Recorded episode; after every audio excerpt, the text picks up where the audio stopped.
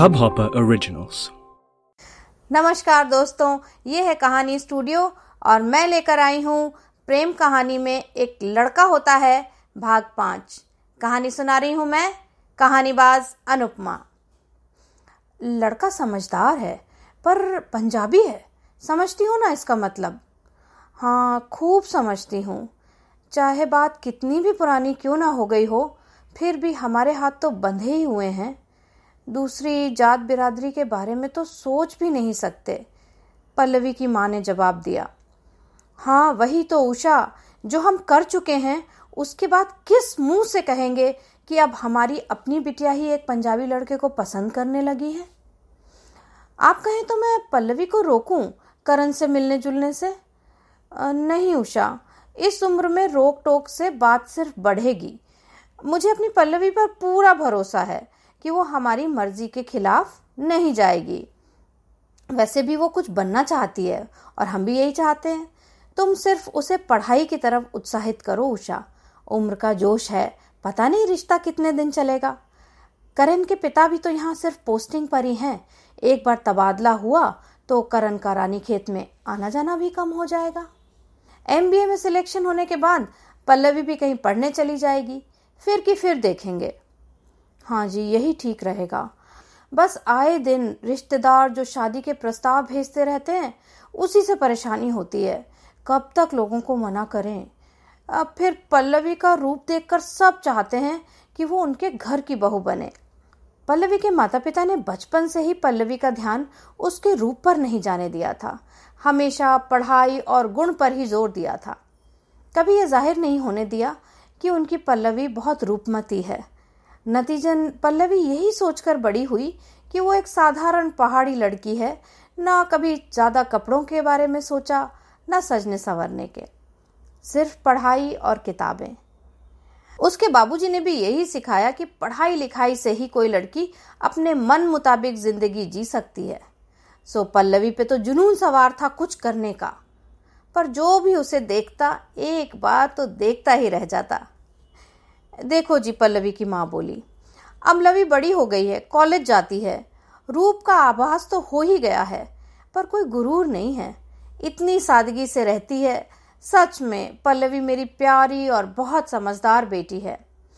लेकिन लोगों का क्या करें? कल ही सेब के बागान वाले जोशी जी और उनकी बीवी कह रही थी कि अगर आप हाँ करें तो पल्लवी को हम अपनी बेटी बनाकर ले आए। मैंने कहा, नहीं, अभी नहीं, अभी तो वो पढ़ेगी। पर आए दिन रिश्ते आते हैं। आप नहीं समझेंगे। रूपमती होकर लड़की का जीना कितना मुश्किल होता है। अब माँ को नहीं पता होता तो किसे पता होता? पल्लवी उन पर ही तो गई थी। देखा जाए तो एक लड़की के लिए जीना हर हाल में मुश्किल ही होता है। बस मुश्किल का सबब बदल जाता है। खूबसूरत हो तो कोई जीने नहीं देता। और बदसूरत हो तो और भी बड़ी मुसीबत। आखिर इतनी सारी इज़्ज़त और मान सम्मान का ठेका लेकर कोई चैन से कैसे जी सकता है? इधर अपने कमरे में पल्लवी की नींद उड़ी हुई थी। क्या कहा होगा बाबूजी ने करण को? कुछ ऐसी वैसी बात ना हो गई हो। इतने रात गए तो वो पहले कभी लौटी ही नहीं थी। फिर करण के साथ आना। दूसरी बिरादरी में शादी कैसे होगी? कल करण से मिलकर ही पता चलेगा कि आखिर हुआ क्या। मनी मन पल्लवी बहुत डरी हुई थी कि सुबह पता नहीं बाबूजी क्या कहेंगे। अगले दिन घर का माहौल सामान्य ही था। पल्लवी से किसी ने कुछ नहीं कहा। वो तैयार होकर कॉलेज चल पड़ी। आज कॉलेज के बाद करण ने मॉल रोड पे बुलाया था।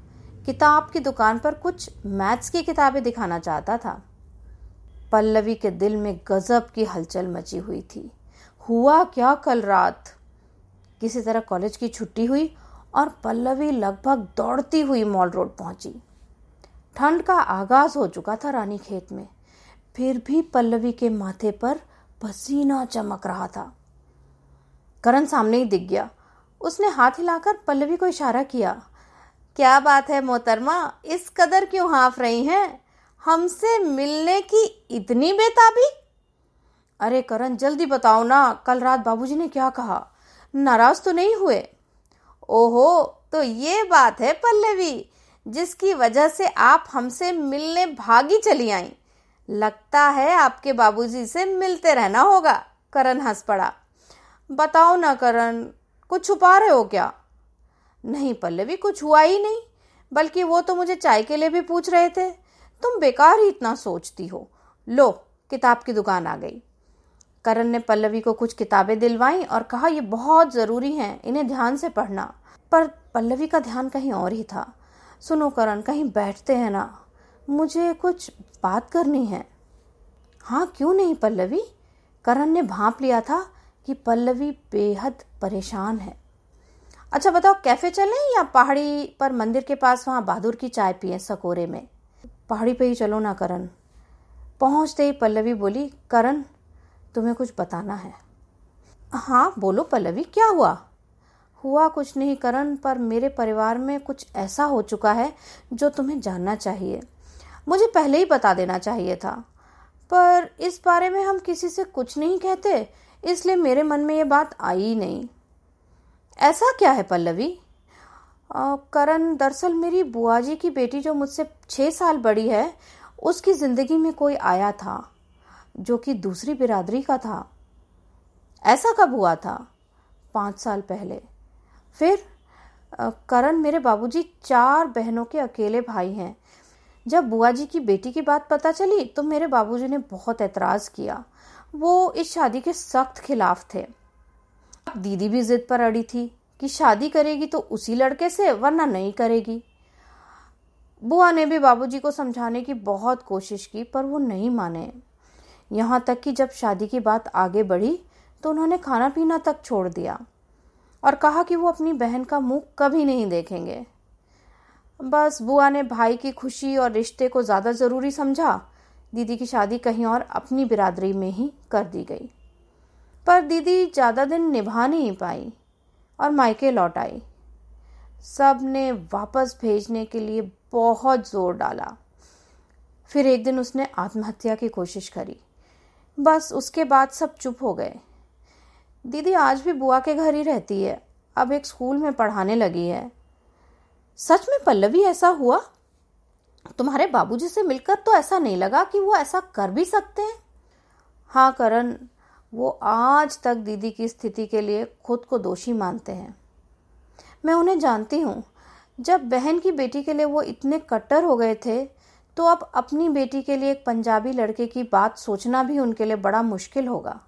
किस मुँह से परिवार से नज़रें मिलाएँगे? सब तो यही कहेंगे कि देखो, इन्हें बड़ा गुरूर था। कि हमारी लड़की ऐसा नहीं करेगी। अब क्या हुआ? करण, क्या होगा अब?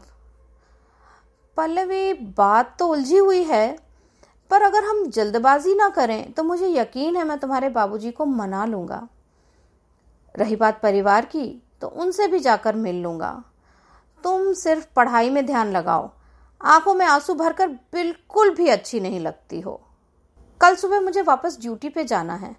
इस तरह रोनी सूरत बनाओगी तो मैं कैसे जाऊँगा, पल्लवी? इतना विश्वास तो करो मेरे ऊपर कि जब वक्त आएगा, मैं सब कुछ संभाल लूँगा। सच्ची, अब तो मुस्करा दो। करण दिल बड़ा घबरा रहा है। एक तो इतनी बातें चल रही हैं दिमाग में, फिर तुम भी जा रहे हो। क्या करूँ, कुछ समझ में नहीं आ रहा। हल्की सी हवा चल रही थी और ठंड बढ़ गई थी। पल्लवी ने अपना शॉल खींच कर लपेट लिया। दिल भी क्या अजूबा होता है। कुछ महीने पहले जिन्हें जानते तक नहीं थे, वो आज जान से ज़्यादा प्यारे हो गए। अब पल्लवी रानी खेत में पूरे 21 साल से रहती थी और कभी किसी का आना जाना नहीं खला। पर आज तो माजरा कुछ अलग ही था। सारी सखी, सहेलियों, परिवार, परिजनों के होने के बावजूद आज पल्लवी को एक अजीब सा अकेलापन महसूस हो रहा था। वो भी महज करण के जाने के ख्याल से। इतना इश्क कब हो गया? पता ही नहीं चला। वो भी उस पल्लवी को जो सोचती थी कि उसे किसी लड़के में कोई दिलचस्पी हो ही नहीं सकती। अक्सर हम जिस बात के लिए सोचते हैं ये तो हम कर ही नहीं सकते। ज़िंदगी वही करवा देती है। बहरहाल दिल सा दगाबाज कोई नहीं है। कम वक्त खुद का ही नहीं होता बस। करण बड़े गौर से पल्लवी के चेहरे पर आते जाते भावों को देख रहा था। पल्लवी की ये परेशान सूरत उसे बहुत बेचैन कर रही थी। पहाड़ी से वादियों का नज़ारा कमाल का था। पर करण को तो कुछ और दिख ही नहीं रहा था। अच्छा सुनो पल्लवी, तुम्हारे लिए कुछ शब्द याद आ रहे हैं। इजाज़त हो तो सुना दूँ, क्यों जाने मन? ना चाहते हुए भी पल्लवी के चेहरे पे हल्की सी मुस्कुराहट खेल गई। सुनाओ ना करण तो सुनो। फिरदौस झूम उठे, ये फिजा मुस्कुरा उठे। जो तुम मुस्कुरा दो तो खुदा मुस्कुरा उठे। अब तो मुस्कुरा दो यार। पल्लवी हंस पड़ी। क्या करन तुम भी सच में बेहद हो? वो तो मैं हूँ। वो इंसान ही क्या जिसकी हद कोई और तय करे? तुम्हारी हँसी सुन के जान में जान आई, नहीं तो दिल बैठा जा रहा था, सच। अच्छा जी, वैसे तो बड़े दिलेर फौजी बनते हो, पर इतनी जल्दी दिल बैठ जाता है तुम्हारा। क्या करें पल्लवी, तुमसे मुलाकात क्या हुई? हम डरने लगे मोहतरमा। अच्छा पल्लवी, ये लो। ये मेरे कुछ दोस्तों के नाम हैं, मेरे बेहद करीबी दोस्त। कभी तुम फ़ोन करो मेरे स्टेशन पे और मैं न मौजूद हूँ तो इनको संदेश दे सकती हो, मुझ तक पहुँच जाएगा। और तुम अपनी सारी परेशानी मुझे दे दो, मैं सब संभाल लूँगा। यकीन करो, तुम्हें कोई शिकायत नहीं होगी। तुम्हारी और तुम्हारे परिवार की इज़्ज़त मेरी इज़्ज़त है। वादा करो, उदास नहीं होगी अब। अब चलना होगा पल्लवी। कल सुबह बहुत जल्दी निकलना है। ठीक है करण, अपना ध्यान रखना। दोनों मॉल रोड से होकर कैंट एरिया में पहुँच गए। पल्लवी का घर पास ही था और करण ने उसे उसकी कॉलोनी तक छोड़ दिया। बाय करण, जल्दी आना, कहकर पल्लवी अपने घर की ओर बढ़ गई।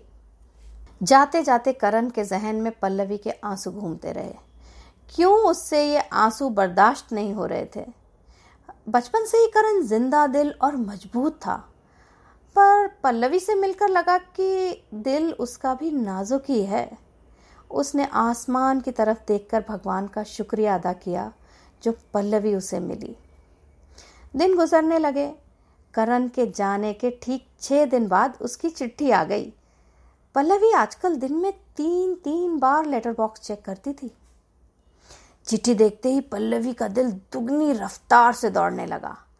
पढ़ने की बेकरारी को लेकर वो अपने कमरे की तरफ़ बढ़ी तो माँ की आवाज़ आ गई, सुन पल्लवी, जरा सब्ज़ी लेकर आ। शाम को थपलियाल चाचा खाने पे आ रहे हैं।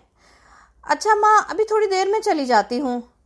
नहीं लवी, अभी जा, नहीं तो देर हो जाएगी, मुझे खाना भी बनाना है। अच्छा माँ, जाती हूँ। पल्लवी निकल पड़ी। रास्ते में उससे रहा नहीं गया। पास वाले पार्क की बेंच पर बैठकर उसने खत खोल लिया। एक खूबसूरत सी खुशबू में डूबा हुआ खत निकला और कुछ छोटे छोटे पर्चे, जिनमें लिखा हुआ था टेकिंग ऑफ़ और लैंडेड ये क्या है? खैर, जो भी हो, मैं खत पढ़ती हूँ। प्यारी पल्लवी, कैसी हो? पढ़ाई कैसी चल रही है? मेरी याद आई कि नहीं? इस बार वापस आया तो दिल में कसक सी थी। तुम्हें परेशान देखना बिल्कुल पसंद नहीं है मुझे। क्या कहूँ पल्लवी, जब तुम सामने होती हो, बहुत सारी बातें कहने की हिम्मत ही नहीं होती। पर आज तो मैं कहूँगा। मुझे लगता है कि मेरी ज़िंदगी का मकसद सिर्फ़ तुम हो।